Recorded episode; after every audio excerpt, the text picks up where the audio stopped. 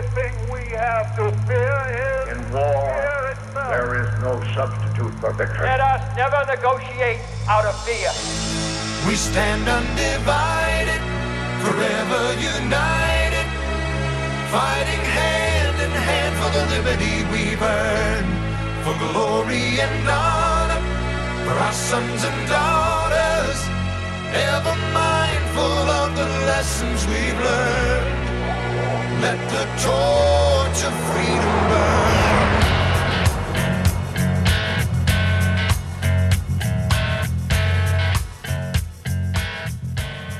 Welcome to the intersection of faith and politics. This is Wall Builders Live with David Barton and Rick Green. Thanks for joining us today. Visit online at wallbuilders.com, wallbuilderslive.com, and today also constitutionalive.com. Constitution Alive is our teaching on the Constitution. We take about 12 hours to give you a crash course through the entire Constitution, including the principles upon which it was founded and all kinds of action steps on how to restore our constitutional republic.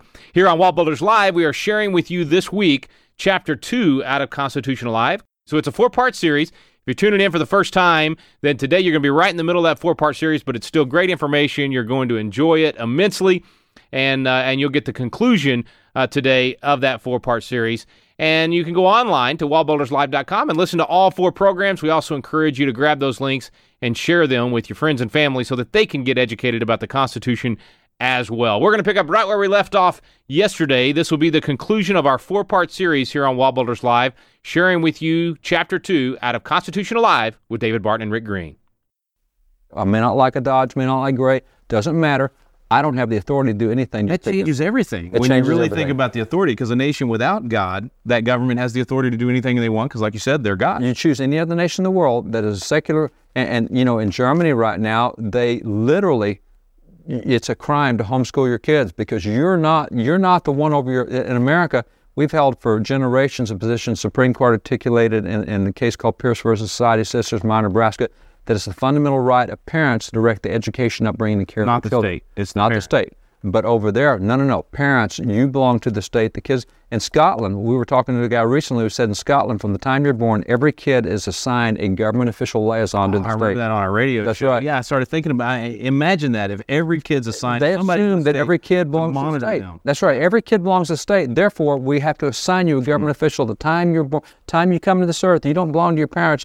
Wait a minute. We believe you do. We believe that the parents are the Lord because God made the parents. So these initial principles really matter in your in your day to day life. they It's not just huge- books and you know old documents. This this impacts And, and it's not just, well, if you believe in God, that's fine. That's your private belief, but don't bring it in public with you. If I don't bring it in public with me, you don't have a limited government. You're going to lose all those. You're going to lose all the inalienable rights. So that's the second point. Okay. The third point is very simple. It says that to secure these rights, government shall institute among men. Now we have the purpose of government. Purpose of government is to protect inalienable rights. Those God-given rights, government exists to protect those God-given rights. Now, significantly, government does not exist to make sure we all have a job or that we've got a great economy. Government exists to make sure that we have a certain set of rights that nobody can violate, nobody can take away. Now, once we've done that, and if you do that, then you will have a prosperous government. You will have a limited government. You will have freedom. And with freedom, we, we take off. I mean, we're gangbusters with freedom. We invent things, we find things, we discover things, we're entrepreneurs. Uh, this 4% of the world population in America produces more than 96% of the world every year with inventions and, and patents and everything else.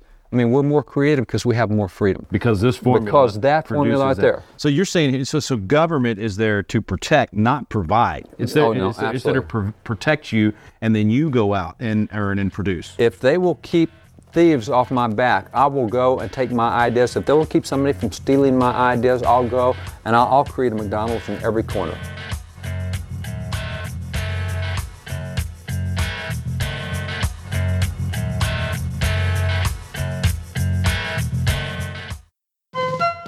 This is David Barton with another moment from America's history. The teachings of God's Word are the best friend civil government has because these teachings deal with the heart. Only by dealing with the heart can crime be prevented, for as Jesus explained in Matthew 5, all crime comes from the heart. Understanding this, Daniel Webster, the great defender of the Constitution, once declared The cultivation of the religious sentiment represses licentiousness. It inspires respect for law and order and gives strength to the whole social fabric. Whatever makes men good Christians makes them good citizens. Indeed, it is not the good Christians whom the police arrest for armed robbery, gang activity, or other such crimes. Understanding this, the Founding Fathers encouraged religious instruction, for as Daniel Webster so accurately noted, good Christians make good citizens. For more information on God's hand in American history, contact Wall Builders at 1 800 8 Rebuild.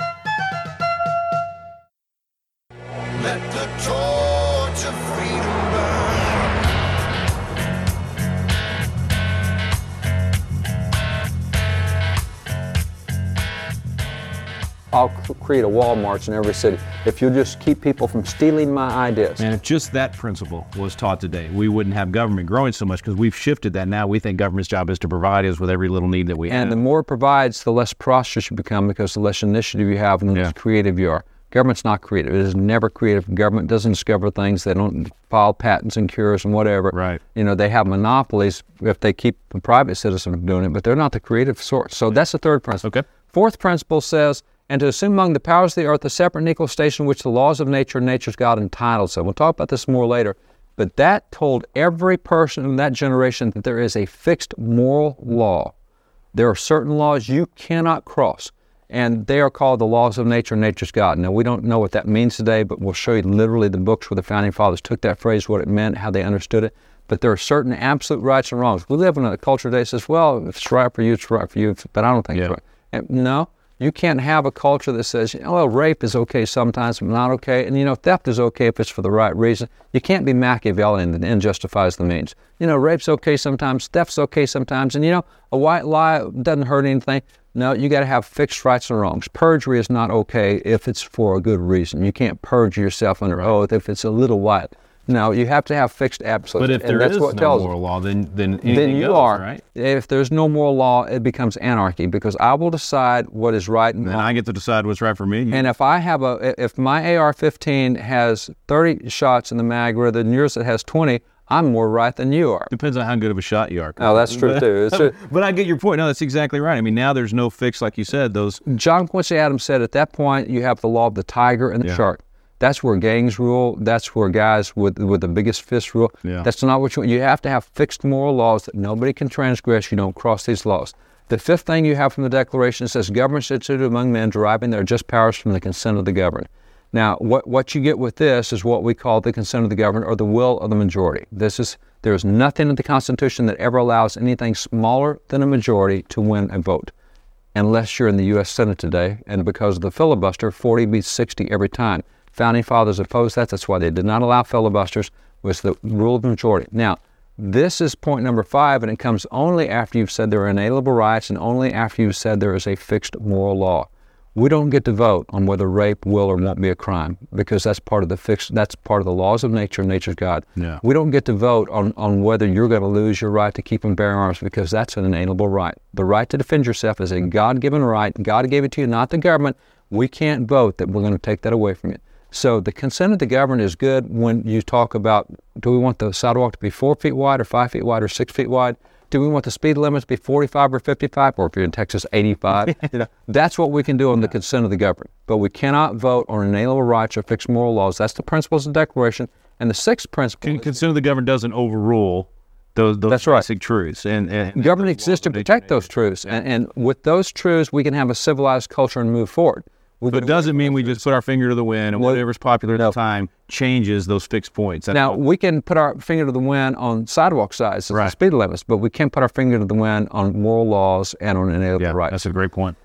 that whenever any form of government becomes destructive of these ends, it's the right of the people to alter or to abolish it and institute a new government. Destructive of what ends? If you get a government that does not do the first five things, if you get a government that says there is no creator, uh, the creator does not give you certain guaranteed rights, government does, we don't exist to protect those rights. And by the way, there is no moral law, there's no rights and wrongs except what we tell you to do, and there's no consent of the government. We will decide what you.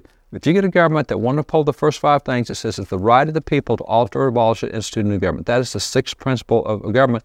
We have a lot of changes have gone on in our constitutional government today, and they didn't happen by the people.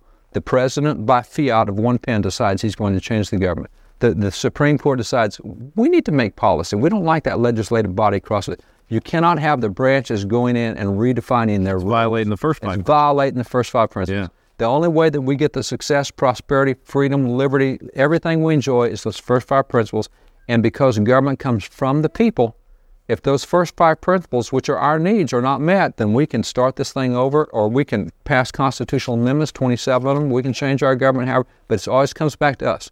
You can't have any branch change itself. And the great thing for us, we can actually do that in, in a peaceable means. in Oh, yeah. We've been given the tools to alter or abolish. we do not have to have revolutions to do this. yeah, or a revolution with ballots instead of with bullets. See, that, that's the revolution we need because at this point in American history, based on, on national statistics, only one out of three Americans vote in presidential elections. Only one out of four vote in non-presidential elections, which means, uh, since it takes a majority, with only one out of three voting in presidential elections, that means that half of that one out of three chooses the president, which is about 18 percent, which means five out of six Americans are not choosing the president right now, and seven out of eight Americans are not choosing their governor. But they're living with the They're living with the consequences. Yes, it's impacted. You want to have a revolution? Show up at the ballot box and say, "I've had it. I'm not going to be part of that five out of six that don't vote for my president anymore. I'm Yeah. going to vote for my president. Here's what I'm going to get."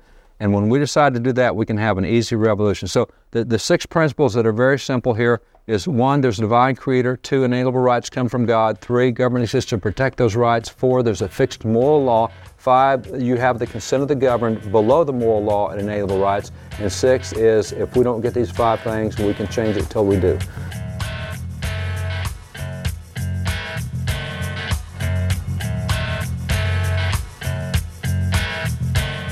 Hey guys, we want to let you know about a new resource we have at Wall Builders called The American Story. For so many years, people have asked us to do a history book to help tell more of the story that's just not known or not told today, and we would say very providentially in the midst of all of the new attacks coming out against America, whether it be from things like the 1619 Project that say America is evil and everything in America was built off slavery, which is certainly not true, or things like even the Black Lives Matter movement, the organization itself, not, not the statement Black Lives Matter, but the organization that says we're against everything that America was built on and this is part of the Marxist ideology. There's so many things attacking America. Well, is America worth defending? What is a true story of America? We actually have written and told that story, starting with Christopher Columbus, going roughly through Abraham Lincoln. We tell the story of America not as the story of a perfect nation or a perfect people, but the story of how God used these imperfect people and did great things through this nation. It's a story you want to check out. Wallbuilders.com, The American Story. Let the torch of freedom burn.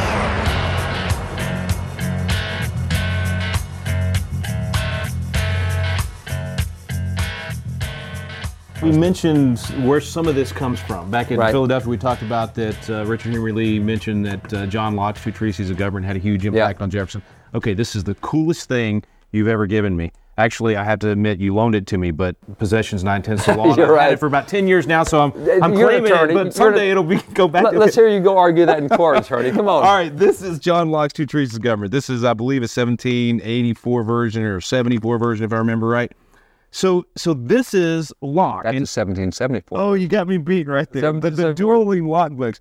So tell us more about Locke, though, because I hear a lot of people say a lot of negative things about him, and if he was such an influence on the founders, then that means they weren't religious guys. They didn't believe in God. What, what can we One of the things you know for sure about Locke, and political scientists have documented that he was one of the three most frequently cited individuals in the founding era. Founding era goes from 1760 through 1805.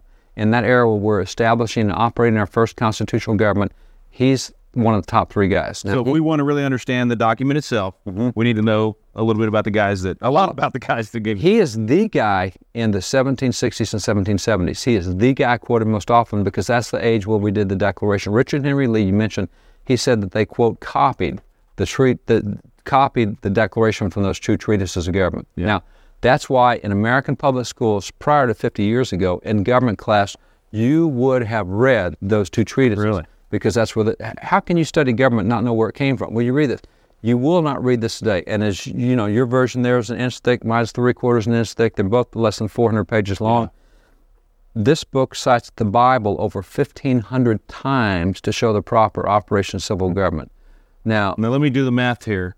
That's got to be what three, four times a page. three or four times a You, you can't go a page without reading the Bible, and yet we're told these guys didn't respect and we're, Bible. we're told they didn't, and we're told John Locke is a great deist, that he was one of the leading deists. You know, weird thing about Locke as a deist, I wonder why he did this little book right here. This is called the Commonplace Book to the Bible. You open this up, and it's uh, the Scripture's sufficiency practically demonstrated. Wait a minute, what's a deist doing, showing us that the Bible applies to every aspect of life? Yeah, I mean, think it, it practically demonstrated. So he's saying this is how you use the Bible. This is how you use the in Bible life. and A deist today would not do that. No way. And, and so he talks to the reader and how applicable this is, and then he goes into here. And what he has done is he's taken all these verses out of the Bible and put them in categories. So the, the duty of a believer with respect to humility, uh, the duties arising from religion relating husband and wife, uh, duties, religious duties toward God, and affliction and persecution. I mean, you take any category and you put the Bible verses together. Why would a deist do that? Yeah, if you thought it was some watchmaker God that steps back and has nothing to do with us, you wouldn't be applying God's word to your marriage, to your marriage, to everything. And, and see, that that's the thing is because he is the guy who had such a great impact, because he had such a big impact, and because he is so religious. Oh no, he, he's he's a deist. You don't need to read his works in government class anymore. So, th- to show you how far we've come in our thinking, even as people of faith, I was recently with a group of about 500 pastors, and I said, "How many Bible verses can you guys think of that deal with government?" Less than 10 in the room. Said, "Here's a little book right here with more than 1,500." Wow. And he does say it is the scriptures practically demonstrate the sufficiency of the scriptures. Bible applies to, and the founders knew that. As a matter of fact, that's why if you look at the Declaration of Independence, those rights set forth in the Declaration, historians have documented that every single right set forth in the Declaration of Independence had been preached from the American pulpit prior to 1763. The Declaration of Independence is nothing more than a listen to the sermons we've been hearing So in they, weren't. The church was not applying government principles to our life. The church was applying the Bible, and that got reflected in And our government government, principles. principles. So if it was getting taught from the pulpit, it showed up in our government documents. this guy right here, a guy named John Wise. John Wise, um, historians like Clinton Rossiter, the, at actually Cornell University, he was such a great historian, award-winning historian, that they have an endowed chair of history, the Clinton Rossiter Chair of History, a great historian. And he went back and said, you know, the American thinking was so different. No other nation did what we did. France didn't do it, Spain didn't do it, Portugal, Italy.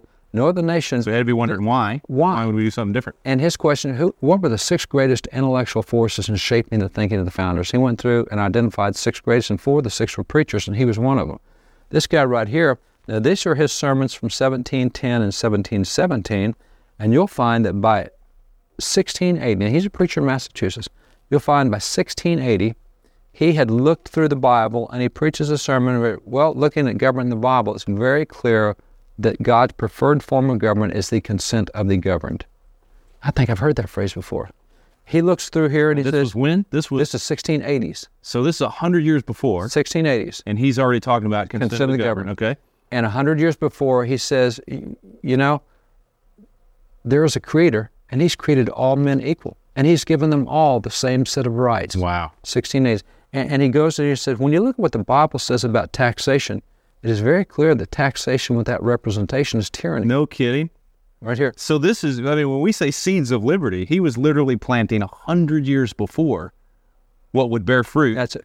Well, in, in our founding document. let me show you how significant this was because he did this in 1680s. Tell me what the date of publication of that is right down there. Oh, I have to read Roman numerals. This is going to be difficult. Okay, so this is this is seventeen.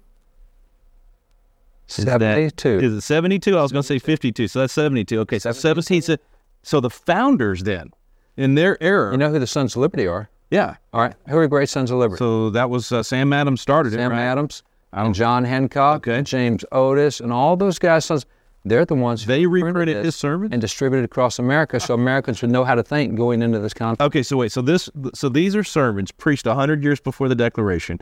The founders themselves reprinted his sermons Sons of Liberty to help educate their generation to get them thinking on right principles. So okay, this gives me great hope because that means if they did it, if they could do this 200 and whatever years ago, reprint, re-educate, bring these things back to light, then we can do the same thing today. Absolutely. We bring these documents out. We right. educate a generation. They come back to these principles. We bring And, them. and remember that principle number one, and it's demonstrated through here, but principle number one of the Declaration, there is a creator.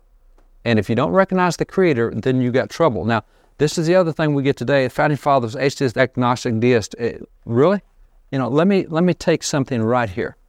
This is, you tell me, what's the, what's the name at the bottom of this thing? George Washington. George Washington. This is his first ever call to prayer in America as the federal government. That is Washington. 1789. This is going to be October the 17th, 1789. He calls the entire nation to honor God. Now, why would Washington do that? He gives the answer right here in this first paragraph. Let me, let me just put it up. I'll, Okay. I'll, I'll show you what's in this first paragraph.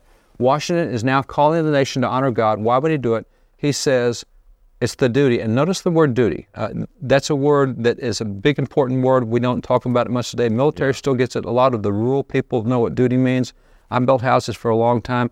I, I had hundreds of thousands of dollars change hands. I never signed a contract in my life. I'd walk into the bank guy. We would talk about the terms. We'd shake hands on it. Neither one of us would break that contract. That you have a duty to keep your word. Yeah. I don't need it on paper. I've got a duty. And so Today you hear duty and people think, oh, responsibility. Uh, uh, I don't that's want it. that. Yeah. See, duty in his day is a legally binding contractual obligation. In 1913, the, the definition of duty was reduced to a responsibility, and today's dictionary says it's that which one ought to do. Well, that's not the same It's as a choice. Sounds like a choice. A choice. Instead of this is what you do. So what he's saying, it's a legally binding contractual obligation of who? Of nations. Legally binding contractual obligations of nations to do four things concerning God. Number one, to acknowledge the providence of Almighty God. Number two, to obey His will. Number three, to be grateful for His benefits. And number four, humbly to implore His protection and favor. And that's what nations are supposed to do, not individuals. So they believe this philosophy that you have to honor and recognize God as a but, God. but, but this is just the father of the I- country. yeah. What is, I mean, he's one of the great deist founding fathers, which is what we're told in but school he's today. obligating the nation. He's, saying obligated the nation. has the nation, the nation, not individuals. The nation has. So all this stuff about official acts and oh, you can keep your religion at home and you can talk about God, but don't even have a you know public day of prayer. Remember when our, our governor Rick Perry couldn't even pray with people in Houston? Yeah, he got it- together- because he's governor. He's not allowed to pray with people because it's official. Uh, exactly what we want is official prayer.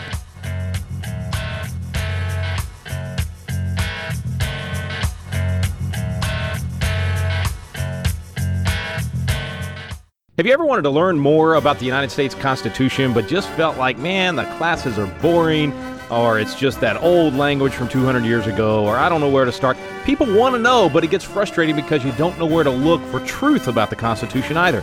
Well, we've got a special program for you available now called Constitution Alive with David Barton and Rick Green, and it's actually a teaching done on the Constitution at Independence Hall in the very room where the Constitution was framed. We take you both to Philadelphia, the cradle of liberty and Independence Hall, and to the Wall Builders Library, where David Barton brings the history to life to teach the original intent of our founding fathers. We call it the Quick Start Guide to the Constitution because in just a few hours through these videos, you will learn the Citizen's Guide to America's Constitution. You'll learn what you need to do to help save our constitutional republic. It's fun, it's entertaining, and it's going to inspire you to do your part to preserve freedom for future generations. It's called Constitution Alive with David Barton and Rick Green. You can find out more information on our website now at wallbuilders.com. Let the torch of freedom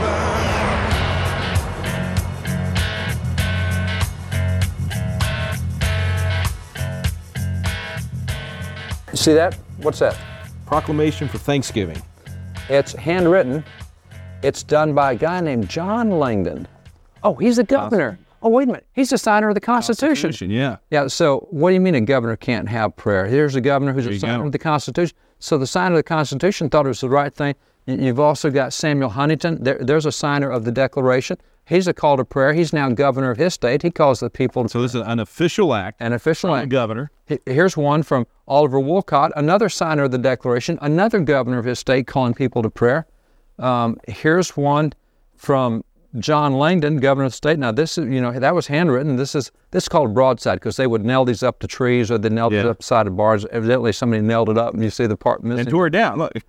And, and here you've got John Hancock. I mean, here here's his. I mean, e- even behind us, we got all these things behind us. You know, if I, if I go to this one right here, pull this one out.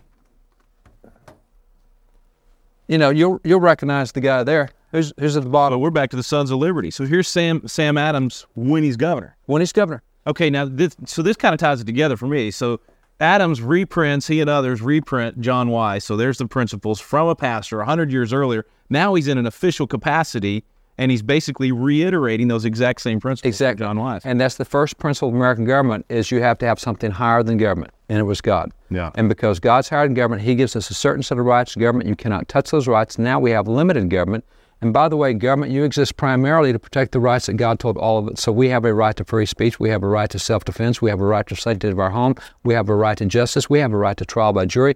Government, you have to protect those rights. As all, all the things that they listed out as But if you take the first principle out, all of that falls out. apart. You take God out. it- it- so these are the seeds of liberty. These are the this seeds of is what produced this most incredible nation in the history of the world. So if we go back to the seeds, we can bear that right. same fruit that we've had. Once you understand this, now we can talk about the Constitution because now you'll understand the Constitution. All right, well, we're going to step back and get a 30,000 feet view of the Constitution in our next section, kind of a broad overview of the entire Constitution when we return here on Constitution Alive with David Barton and Rick Green.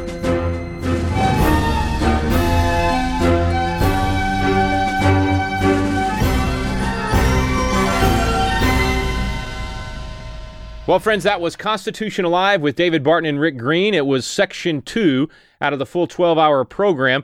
And today, of course, was the final segment of our four programs this week where we had to break up that chapter two for you in order to get it all in. We hope you enjoyed it. We hope you'll check it out at constitutionalive.com for the entire program on DVD and the workbook. And we also encourage you to share it in your Sunday school class, bring friends into your home and open it up so you can teach them on the Constitution as well. More information there at constitutionalive.com. If you'd like to share just this particular chapter that we've had this week here on Wallbuilders Live, all four programs from this week are available right now at wallbuilderslive.com. Thank you for listening to Wallbuilders Live with David Barton and Rick Green. We stand undivided.